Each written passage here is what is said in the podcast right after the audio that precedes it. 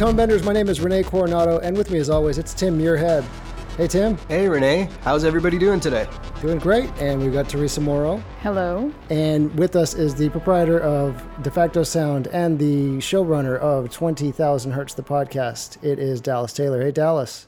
Hey, showrunner. I called you eh? showrunner. I, I- did I promote you? I like it. I've never been called a showrunner before, but I will take that. We have a beautiful mutual admiration society going on because I've been listening to your podcast, 20,000 Hertz, since the very beginning as well. So Same here. Uh, it's great to hear your voice on our podcast. This is awesome. Hey, I'm super excited about this. I've been listening to this for so long, and here I am, my voice, on this podcast. That's weird. Cross podcasting. I'm excited to be here. So before we get to your podcast, let's talk about what your day job is. You've been running Defacto Sound for a good long while now. What what is it that you do in Defacto Sound? What is what is the day to day kind of work of what's going on over there? We have uh, five people on staff, and uh, it's me, the creative director, I guess you'd say, which is a weird thing in, in the sound world to call yourself, but uh, we don't really say that publicly. But, uh, but we're all sound people here. Uh, and then three sound designers and a producer, Sam. Sam's job is just getting things in and out and making sure that things are running smoothly. And then the the sound designers are all doing their ads and trailers and all that stuff. And I'm doing a lot of reviewing, meeting with people, a lot of FaceTime stuff, a lot of like creative calls ahead of time. So it's almost like a I don't know. It's a, it's kind of like a supervising sound edit edit type of thing. If you put it put that in the advertising world.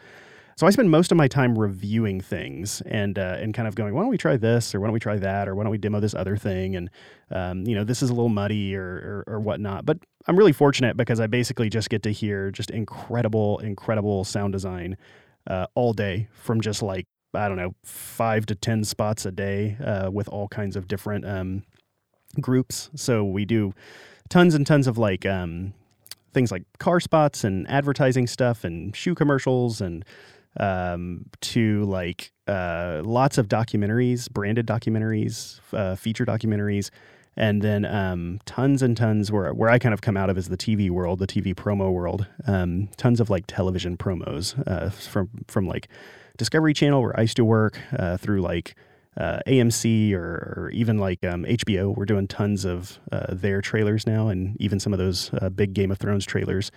And so, um, so we're really fortunate. Uh, we're doing a lot of of short pieces, uh, so we just get to kind of uh, stretch into a lot of different variety all the time, and I get to hear it. Yeah, the short form is something we've been talking about recently, as far as is, is getting that voice on, on our podcast. Because the short the short form, you get you still get to go deep and you get to do very interesting stuff, but the format is such that the the turnaround is way different and the requirements are way different.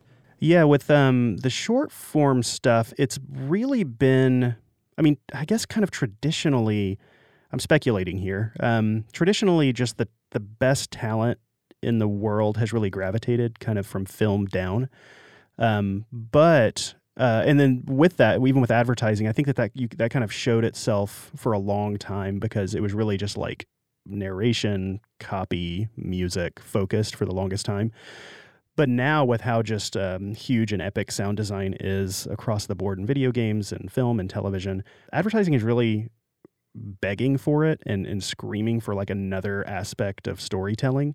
And so uh, we've seen a lot of success just by bringing that same film seriousness approach uh, to advertising. And so that's, um, you know, I think just like a lot of people, when I uh, was doing my time in LA, I wanted to do the feature films and, and things like that. And but kind of got pulled into this like television promo world, which I ended up completely loving. And then um, once I went through the in-house jobs, um, uh, went out externally to do kind of that same thing for a lot of different networks. And yeah, one thing led to another. And then now I feel like we've really found our voice as this really thoughtful, analytical sound design company, almost like sort of agency like, um, just due to how uh, involved creatively a lot of the projects are becoming. Um, so it's a lot of fun. I love it. It's something that like I am completely in love with exactly what I'm doing right now, and I have no kind of regrets of going in any other direction. There's just amazing people. Like there's some terrible people in adver- advertising too, but like just in the promo world and advertising, there's there's good people, really good people, and um and that's another thing. Like I've been fortunate enough that we've been we've seen enough success that I can kind of you know scoot away the people that we really don't want to work with. So um, we have a really good base of people, of collaborators and stuff now. And then somehow on top of that, you managed to produce a podcast, which to me sounds like a full time job in and of itself. Yeah, it definitely feels like another full time job. It's a show about sound. The tagline is The Stories Behind the World's Most Recognizable and Interesting Sounds. Uh, so it's super highly uh, crafted, super highly produced. Um, there's writers, there's sound designers. Um, we use music and all kinds of sound to kind of tell these stories. Anything from like the beeps and bloops on your phone to like how your brain works with certain sounds, or like the restaurants are too loud, or like how our brains are in tune with nature. Things uh, to really get people in tune with their sense of hearing. And since you're here in a podcast player, most likely, you should go search for it, which is 20,000 hertz. It's all letters, so there's no numbers in it. So it's T W E N T, etc. 20,000 hertz. And if any person is listening to Tone Benders, which you are right now, I promise you, you will like it. So please go subscribe. Yes, good idea. Go to his website and subscribe to the podcast. How long have you actually been doing the podcast for now? The podcast came along over three years ago, just because I'm a big fan of podcasting in general. It was more than just being a fan of podcasts, it was that I wanted to just tell stories about sound on a much higher level. I think we can all relate to the idea that you know what we do is just really cool but the rest of the world is just completely blind to it and just don't get it. And so I didn't necessarily wanted to want to talk particularly about the industry, but I was trying to figure out like what stories are out there that like my grandmother would start to identify how I think and what stories are out there that like young people um, you know, people who might not traditionally be the mold of what goes into sound and engineering and stuff. Like what what kind of stories would appeal to them to kind of get them into this world? And then also just the fact that, you know, we have five senses, five very important senses, and, and four of them sight, taste, touch, smell. All four of those fronts, if you think about every single one of them, like we're ultra visual creatures. Uh, you can't look anywhere without something being designed to the nth degree um, you know, touch the chairs that we're sitting in, the HVAC, you know, we're, we're you know, the comfort level that we're in. We have um, smell, you know, if your sewage smelled, like you would get it fixed very quickly.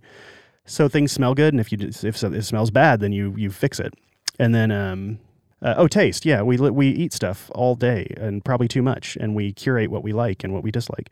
But we don't treat sound like that at all. We think of sound. Uh, I think as a as a culture, we think of sound as being you know music and nothing else. And that's just not at all true. So there's this giant gap in hearing just the world around you from being nature to just the thing, the environments that you put, put yourself in to understanding stress and uh, the way that your mind works. Uh, that is just this giant gap that, that just, there's not a lot of information out there.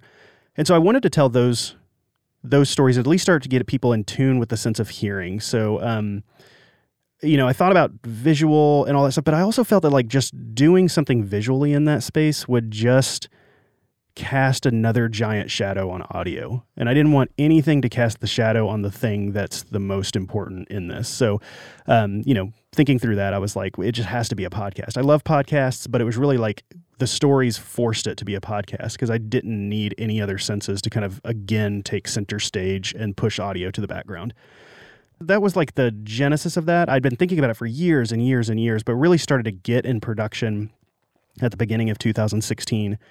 Had a handful of episodes I thought would be cool. The first two, which the first one was the voice of Siri, and the second one was the NBC chimes, um, the stories behind those. Those two took about nine months to make um, because we just didn't know what we were doing. And and it's funny if you go back and listen to them, like there's a lot of flaws with it, but they're only like probably less than 15 minutes each. And so um, that's how much it was like toiled over, like every split second of it. So I personally can't even listen to those because we've just uh, we've just uh, gotten so much better over time. I've gotten better as as trying to communicate. Um, you know, I had to kind of just put myself out there and, and try it. Uh, I'm, I'm, a big fan of like things like Radiolab and NPR shows and um, 99% uh, Invisible. I was really fortunate because I knew the host of 99% Invisible from the very beginning of his show. Um, like I kind of started listening to his show back on like episode eight or nine or something, and um, just happened to be at a GDC one year and said, um, "Hey Roman, like I'm gonna be at G- I'm gonna be in San Francisco for this video game thing. I'd love to just you know hang out and maybe grab dinner." And he was super cool and said, sure. And then from that point, like seven years went by and we just like, I don't know, commented on each other's like kid pictures on Facebook.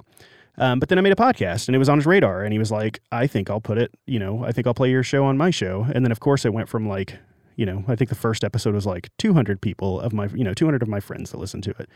And then like 250 of my friends that listened to it. And then it went on 99% invisible. And then it, the third, at the same day as the third episode. And then it was just like a hockey stick, like straight up.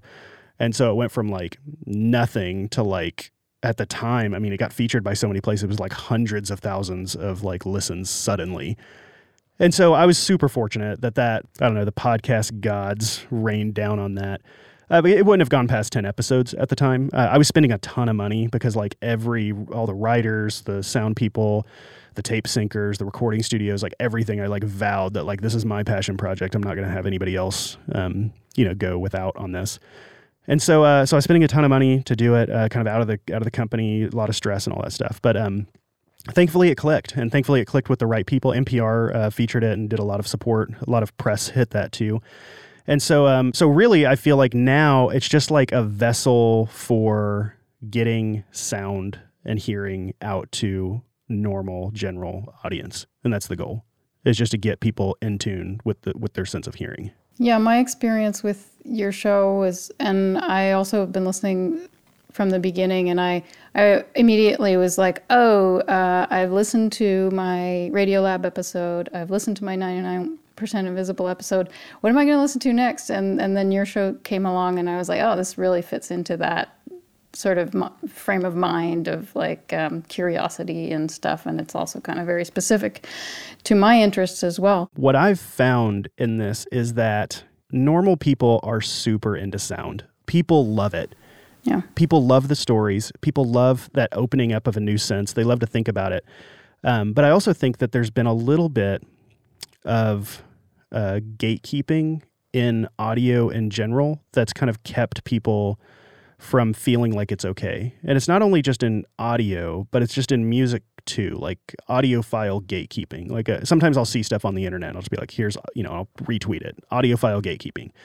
Everyone has an opinion and their their opinions are valid. Um, but uh, but I've seen a lot of just discouragement in the world of like just like, oh no, you can't do that because you don't have you don't have like gold plated XLRs connected to your like blah blah blah this that and the other. And it's like no none of that stuff really matters. Uh, i mean sure it matters to some people but um, but there's a lot of that audiophile gatekeeping that i'm just i'm just trying to stay i don't do anything negative on the show or anything. I'll, because we're we're friends here and we're all audio people i'll say it. But I try to stay like super positive like not negative. It's super clean show because i want children to listen to it. I want like um, you know, older people to listen to it and just be just be able to have, have conversations. So when people tell me that like, oh, I listened to this on a road trip with my seven year old and we got to talk about you know this this cool sound thing, and then that brought up another sound thing, and then we started discussing that. It's like, all right, that's where like sound should be. And I'm uh, and, and there's it's also funny now that like we've been established enough that like we'll do a show and then I'll see like three major publications about a week or two later do a story on the same thing.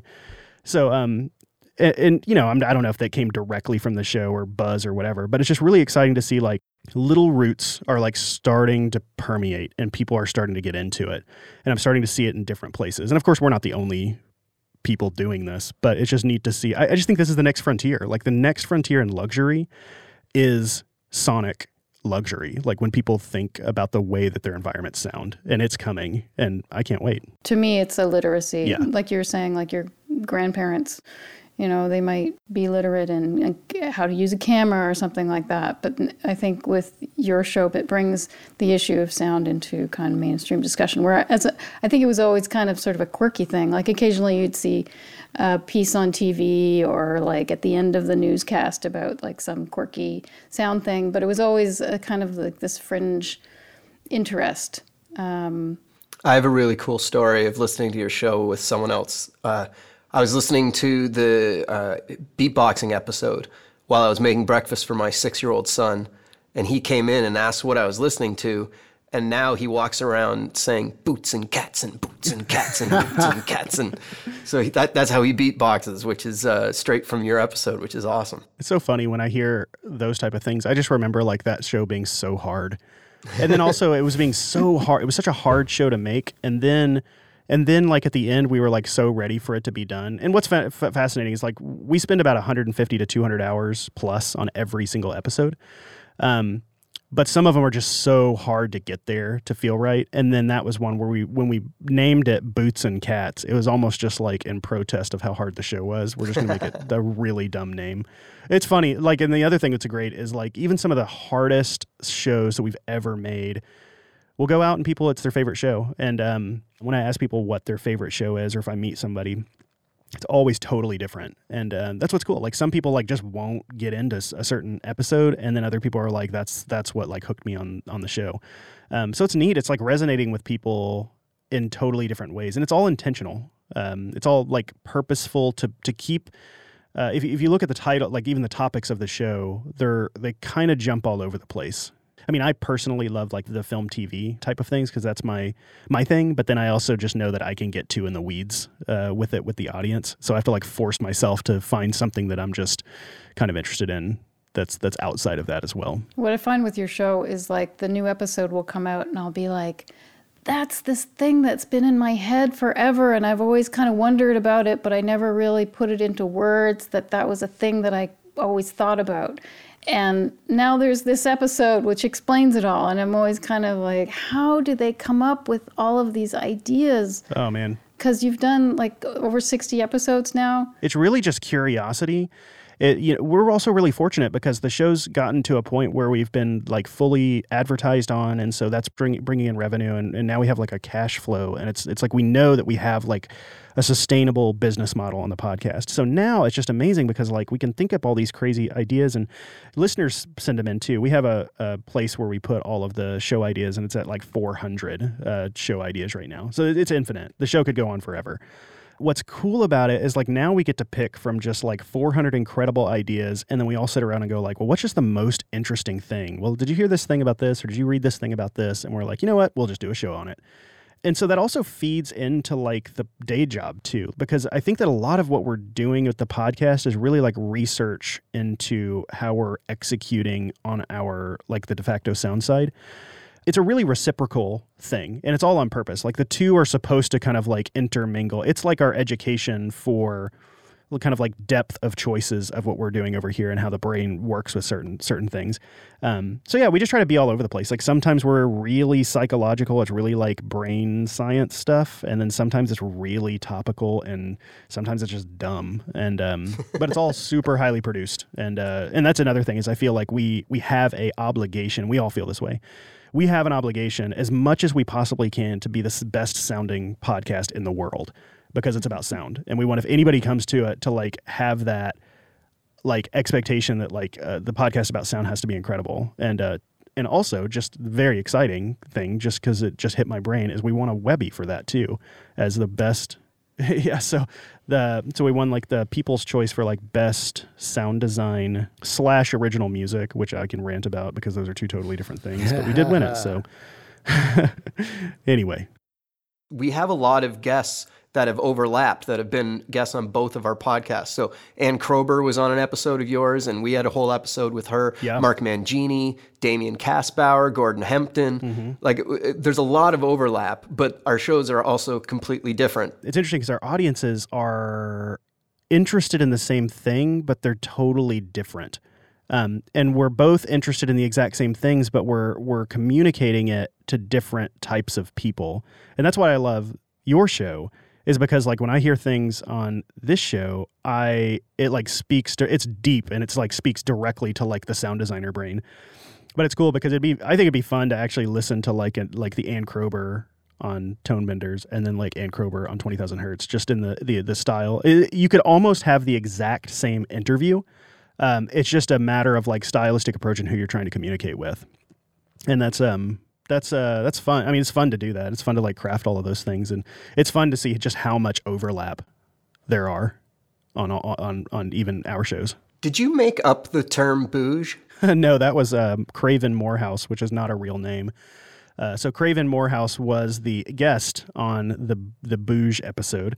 The whole episode was based on something that his YouTube channel did. Uh, the YouTube channel is incredible. It's called Auralnauts, like an astronaut, but A U R A L, Auralnauts. And they do a lot of videos. It's like what if I had a YouTube channel, that's probably what I would do with my life. Um, but they're really silly and they use sound in really bizarre ways to just completely change the tone of things. They had one video that was called like how to make a blockbuster movie trailer. And I was so fascinated with it because it was so like I'd never heard the term bouge. I'd kind of heard the, the term bois, but it's not like I'm searching SoundMiner for those terms at all. It's kind of like a such a um, generic pop culture type of term for it. And I, I don't know. It was one of those things I was like, this is going to fall so flat uh, to the world to do a show called The Bouge.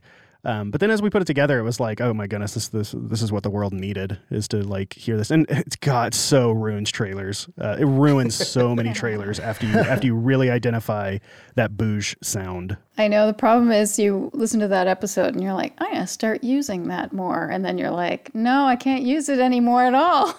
I, I used it repeatedly during Stars playoff stuff. I was making stuff go like constantly. Oh, so- it sounds awesome. I just did. We just did like a uh, some. I don't even know what show it was for. But we did like an HBO trailer like two days ago, and uh, and I was so blown away. In 30 seconds, they used three distinct bouges. I mean, it sounded cool, but it was just amazing. Like, how many bouges can you squeeze into something before people start to notice? So, if we haven't clarified this, like, I don't think we've actually clarified the bouge.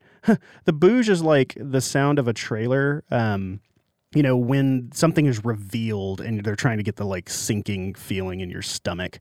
We've all used it. The big bass drop. You know, you have kind of like the Hans Zimmer bois that's like the punctuation brrr, when something big happens. And then it's just like, you know, they're going to destroy the world. Boo. And I use it all the time. Yeah. Um, as we all do.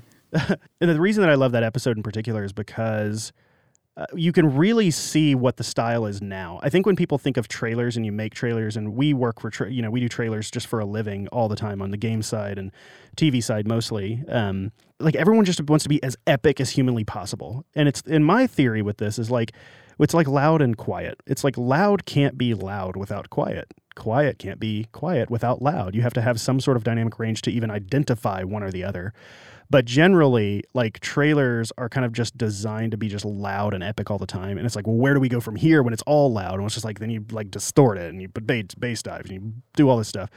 It's kind of become hysterical once you identify it, just how epic everything is trying to sound. And you can see that, like, I think that we're going to look back into this 10 year time period as like, just like we look back at the 90s. If you think of like a 90s trailer, it's just like, Jack Smith and his wife da da da da da did the da da da da da. And then it's just like, piece of dialogue bite, piece of dialogue bite, and then the narrator.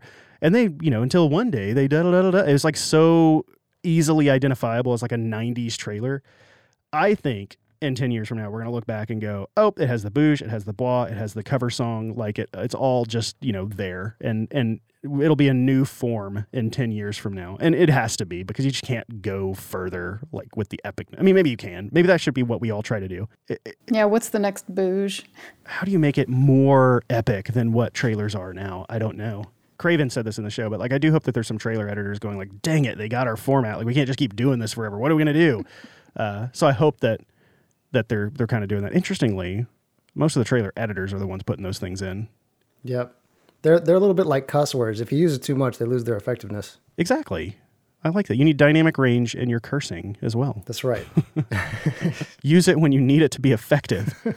All right. Well, with all that in our heads, you know, you so graciously provided us with that episode to to jump on this podcast. So, um, thanks again for jumping on. Thanks so much for for talking to us about de facto sound and, and about what you're doing with twenty thousand hertz. And uh, let's check out the bouge.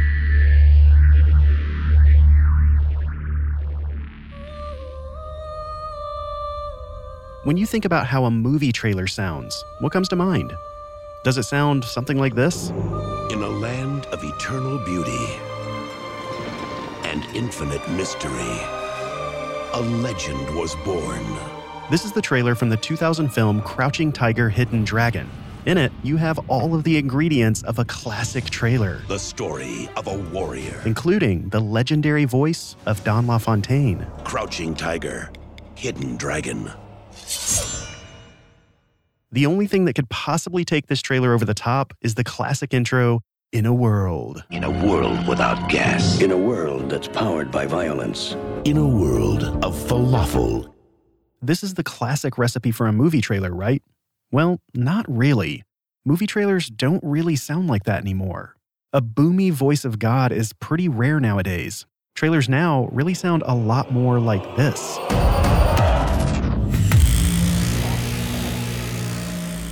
And you've got this sound that can only be described as the booge. You know, the booge. You usually hear it before or after the more obvious blah. And after listening to this episode, you'll start hearing the booge everywhere. The booge is a term that I think we, we just made it up. It's the term that we use for the subwoofer shaking low frequency drops that usually happen at about the peak of some catastrophic event in a trailer. That's Craven Morehouse, co creator of The Auralnauts. It's a YouTube channel that uses sound to make fun of and recontextualize films and trailers. We like to make sound a little more transparent to the point of creating something comical, but also to highlight how important sound can actually be. The booge can also be called a bass drop or a sub drop. Today, you can count on the booge occurring in just about every suspenseful action movie trailer. I'm going in.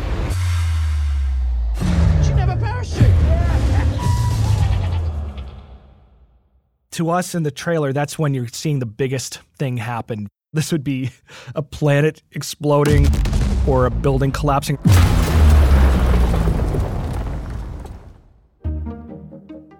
So, why do so many trailers use the booge and other super aggressive sound effects?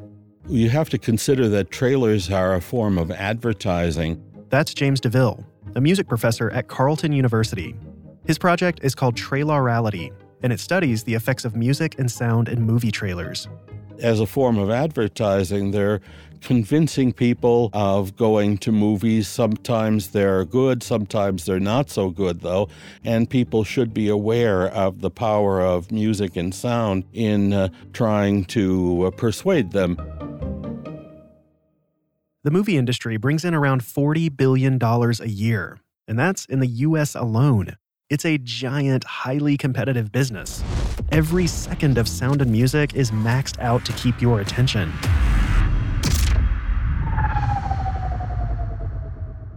To really prove how much sound can change the tone of a movie trailer, you don't have to go very far. Simply searching for a recut trailer on YouTube brings up a ton of amazing fan made trailers. Some of these are serious, but tons are taking a film in one genre and making it seem like it came out of another. Take, for example, this Elf trailer, where it's turned into a thriller.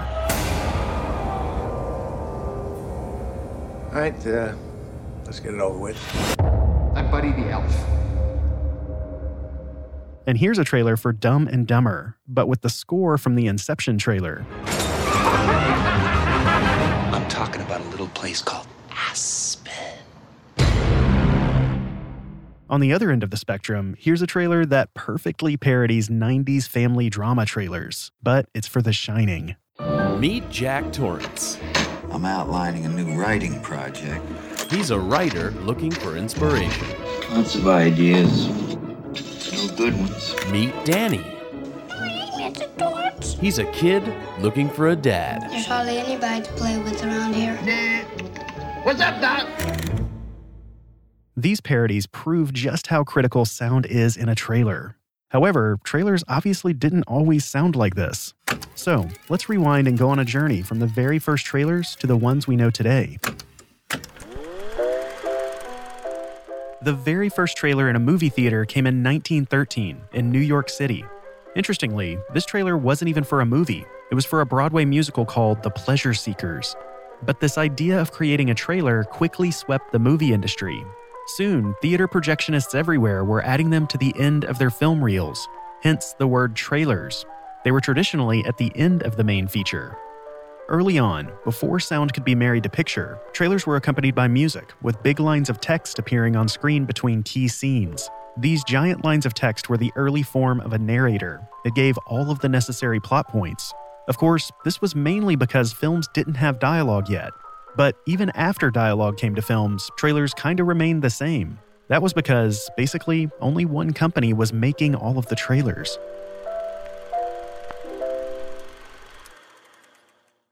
In the 1920s, even before sound, there was one company that managed to gain a monopoly by signing various studios to create trailers, the National Screen Services, NSS.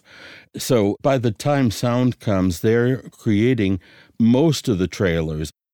With the addition of sound and films, the NSS added an iconic element to trailers voiceover narration. Casablanca, city of hope and despair, located in French Morocco in North Africa. The meeting place of adventurers, fugitives, criminals, refugees lured into this danger swept oasis by the hope of escape to the Americas. But the NSS was formulaic. The narration, music, and titles all looked and sounded the same. There was a fairly strong uniformity across the boards, and the kind of music that they would use starting in the 30s then tended to be very dramatic. But these were also tracks that would wander from one trailer to another. Everything changed when the NSS lost its monopoly. This was around the mid 50s when boutique trailer houses started popping up. This new competition pushed trailer editors to get more creative. Pardon me, sir, but what are you looking at? Is that by any chance the picture called The Pink Panther?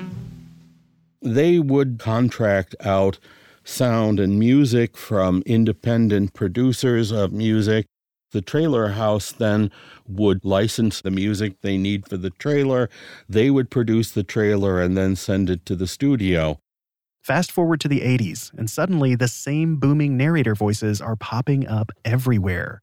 There were two voiceover artists who had probably 90% of the market in the 80s and 90s and in the 2000s Hal Douglas and Don LaFontaine.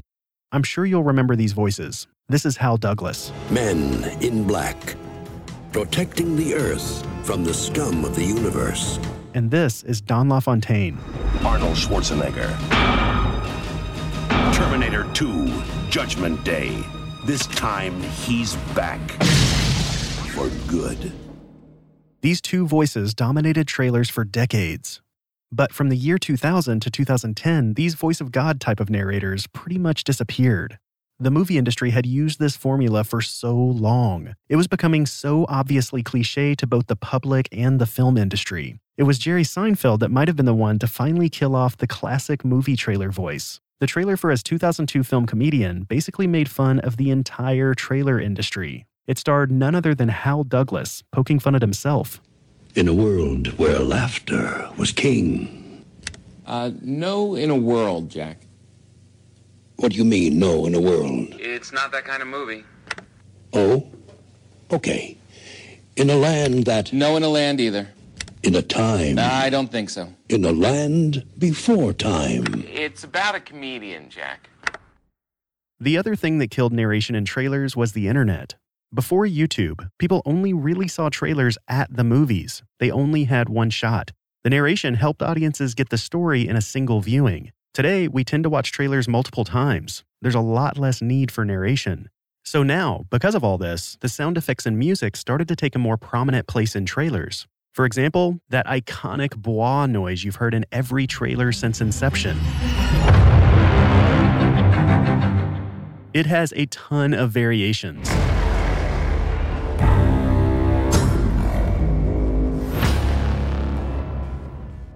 Pair these epic effects with the cover of a well known song, and you've got yourself some movie trailer magic.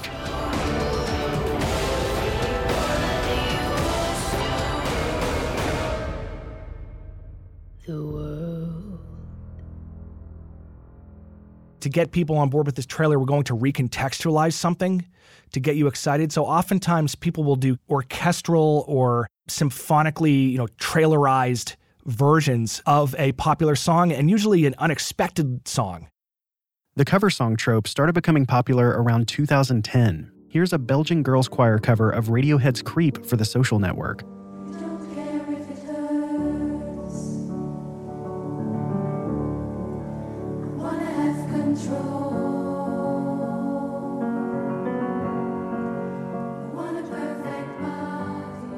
That was perhaps the cover song that really started that revolution. This trailer was so popular that producers hired the same choir to do covers for many other trailers. Here they are covering Metallica's Nothing Else Matters, that was featured in the Zero Dark Thirty trailer.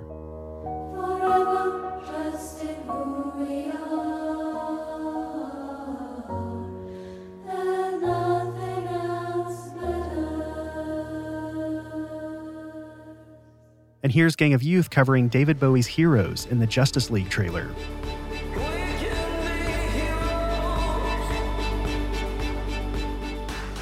And here's Destiny's Child Survivor in the Tomb Raider trailer.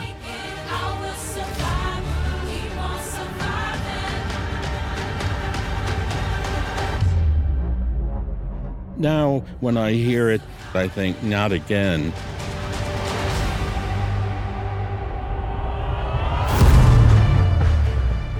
These movie trailer cliches are so common that it's easy to parody. And it's not just the bouge or the bois or the cover song, but it goes even deeper. I think what happened was we just started noticing certain tropes that were used so ubiquitously that it was becoming funny to us. Trailers have become so formulaic that Craven and his Auralnauts partner Zach Kuntz decided to pack them all into one glorious mega parody trailer. We'll deconstruct that trailer, as well as teach you how to make your very own bouge after this.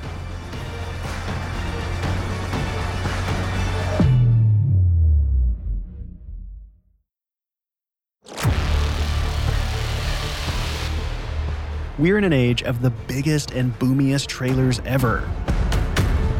These trailers sometimes try so hard to be so epic that they border on self parody. Craven Morehouse and Zach Kuntz make silly videos using sound for their YouTube channel. They're collectively known as the Auralnauts. In some ways, we're trying to make a commentary that does have some comedic value, but also gets people possibly interested in what the function of sound is. In the 80s and 90s, trailers were dominated by deep, gravelly voiced narrators. Now, we're in a sea of bois and bouges. We just were thinking that people were leaning on that sound effect just too hard. But there is no denying how cool it can be when it happens. You know, you feel it in your core. Our brains are wired to have a survival response to strong low frequencies. Low frequency sounds trigger fear responses, like rumbling thunder or a lion roar. But how exactly is this sound made? The fundamental of most bouges are made by some sort of basic wave, a common choice being a sine wave, which has no harmonics. Then you give it a nice smooth pitch down. But you could also use a square wave, a sawtooth wave, or a triangle wave. But that's just the bones of bouge creation. Sound designers can make them a bit punchier by adding a kick, a bit more aggressive by adding distortion, or you could add a chorus or double it. The bouge possibilities are seemingly endless. Craven and Zach made a YouTube video called How to Make a Blockbuster Movie Trailer. In it, they explore all of the tropes you tend to see in a modern trailer. Of course, we have the bouge, but as they dove deeper into these sonic tropes, they discovered more and more. So, right out of the gate, we start with the single note trope, which feels like a good way to get the viewer on board with something that is possibly foreign to them. So, right at eight seconds, we introduce another sound effect beyond the single note, which is the low bois. Usually, the low bois is sort of the call and response to the single note trope. Dialogue has its tropes too. So, the thing that we're trying to juggle here, obviously, with adding dialogue is to give the viewer the impression that this template crosses many levels. Have you ever wondered about this particular thing? Because it turns out that that thing is real. At about this point in a trailer, oftentimes the music that has been following, you know, the action thus far in the trailer then blossoms into what is a recognizable cover of a song that typically has not been covered before. Spin me right round, baby, right round like a record, baby.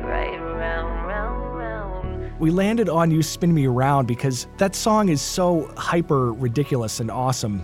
The idea that it would be used as the most dramatic song for a trailer was about as abstractly ridiculous as we could get. It just immediately felt perfectly stupid. You get people hooked and then you you do some sort of tonal shift that introduces a problem or a bad guy or some sort of conflict. You didn't think it would be that easy, did you? When you have a rhythm, a pulse going, and then it's da da da da da. The triplet can be really effective, but for some reason in trailers, that's the hottest thing ever. Is a triplet locked to like visuals snapping in at the same moment.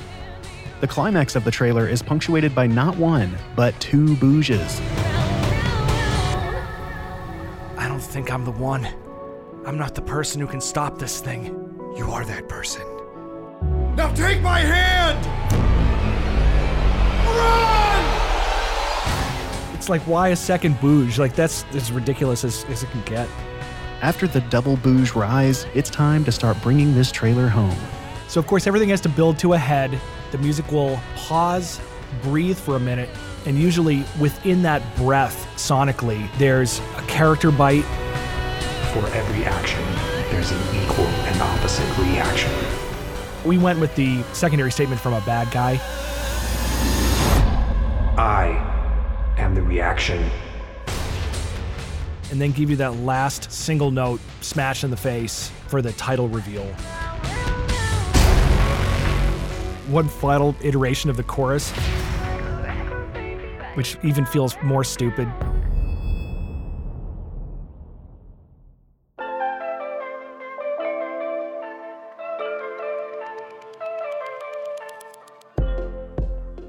While trailers are boomier than ever before, this certainly isn't the first time that they've all sounded the same. The 30s had many of the same overly dramatic music tracks. The 80s and 90s were dominated by two deep, aggressive voices. Today's trailers have the bois and the bouge. With that in mind, what will future trailers sound like? I'd like to see more original music and music that doesn't sound like it's taken off of the shelf and reused. Usually, what happens is somebody does something way outside the box, and then people latch onto it, and then it just becomes the new thing that people are doing. Can almost imagine some movie trailer producers watching that video and saying, okay, these guys just blew it for the next six months for us.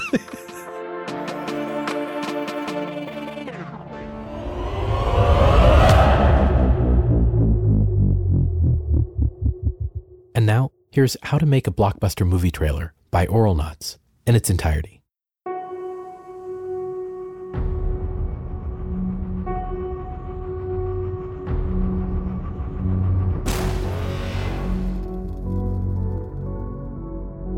Have you ever wondered about this particular thing? Because it turns out that that thing is real.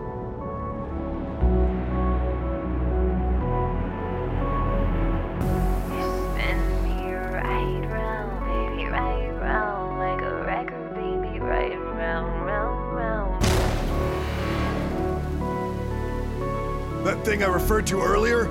Well, it's happening, and it will destroy us all.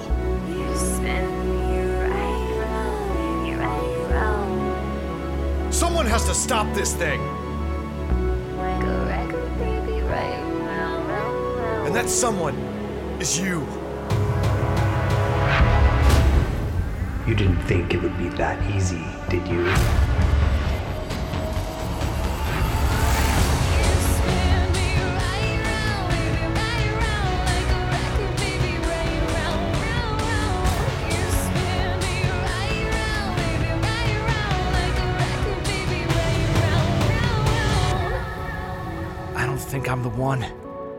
Not the person who can stop this thing. You are that person. Now take my hand!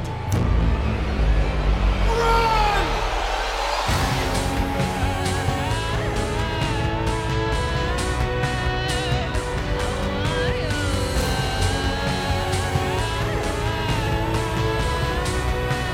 For every action, there's an equal and opposite reaction. I am the reaction.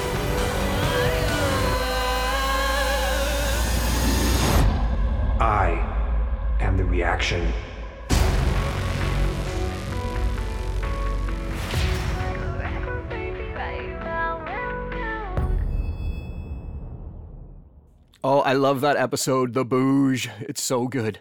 If you want to hear more episodes of 20,000 Hertz, you can go to tonebenderspodcast.com, navigate to the page for this episode, and we've listed links to some of our favorite episodes, uh, ones that we just really like, as well as ones that feature past guests of Tonebenders interviews. So there's Ann Kroeber, Damian Kastbauer, Mark Mangini, uh, and many, many more. So go to our website and you can find links to those. You will also find a link on how to subscribe to 20,000 Hertz. And I highly suggest you do that because you won't want to miss a future episode. It's a really good show that takes a subject that I think everyone listening to Tonebenders is super familiar with. It's something we went to school for, it's something we work with every day, it's our careers. But they take this stuff that we're intimately familiar with and make us look at it from kind of different angles and different perspectives. And I think it really adds to my creativity and how I approach my work. And it's something that I think everyone listening to Tonebenders would really uh, benefit from by adding it to their playlists. So go to tonebenderspodcast.com, navigate to the page for this episode, and then you will find a link on how to subscribe, as well as many episode links to 20,000 Hertz, some of our favorite episodes from the past. And uh, while you're subscribing to 20,000 Hertz, if you haven't subscribed to Tonebenders, come on, subscribe to Tonebenders too. You're listening to us. Come on, give us a subscription. Uh, so yeah, thank you for listening, and we will see you next time. We took a little summer break there. You might have noticed your feed hasn't been updated in a couple weeks, but we are back now. We have lots of episodes coming down the pipes. We're doing so many interviews in the next little while that it's kind of overwhelming. Actually, some really cool stuff is coming. So stay tuned, stay with us, and uh, tell your friends about 20,000 Hertz and tell your friends about Tonebenders. We really appreciate it. We'll see you soon. Tonebenders is produced by Timothy Muirhead, Rene Coronado, and Teresa Morrow. Theme music is by Mark Straight. Send your emails to info at tonebenderspodcast.com. Follow us on Twitter via at the Tonebenders and join Tonebenders Podcast on Facebook. Support this podcast. You can use our links when you shop with Amazon or B&H, or leave us a tip. Just go to tonebenderspodcast.com and click the support button. Thanks for listening.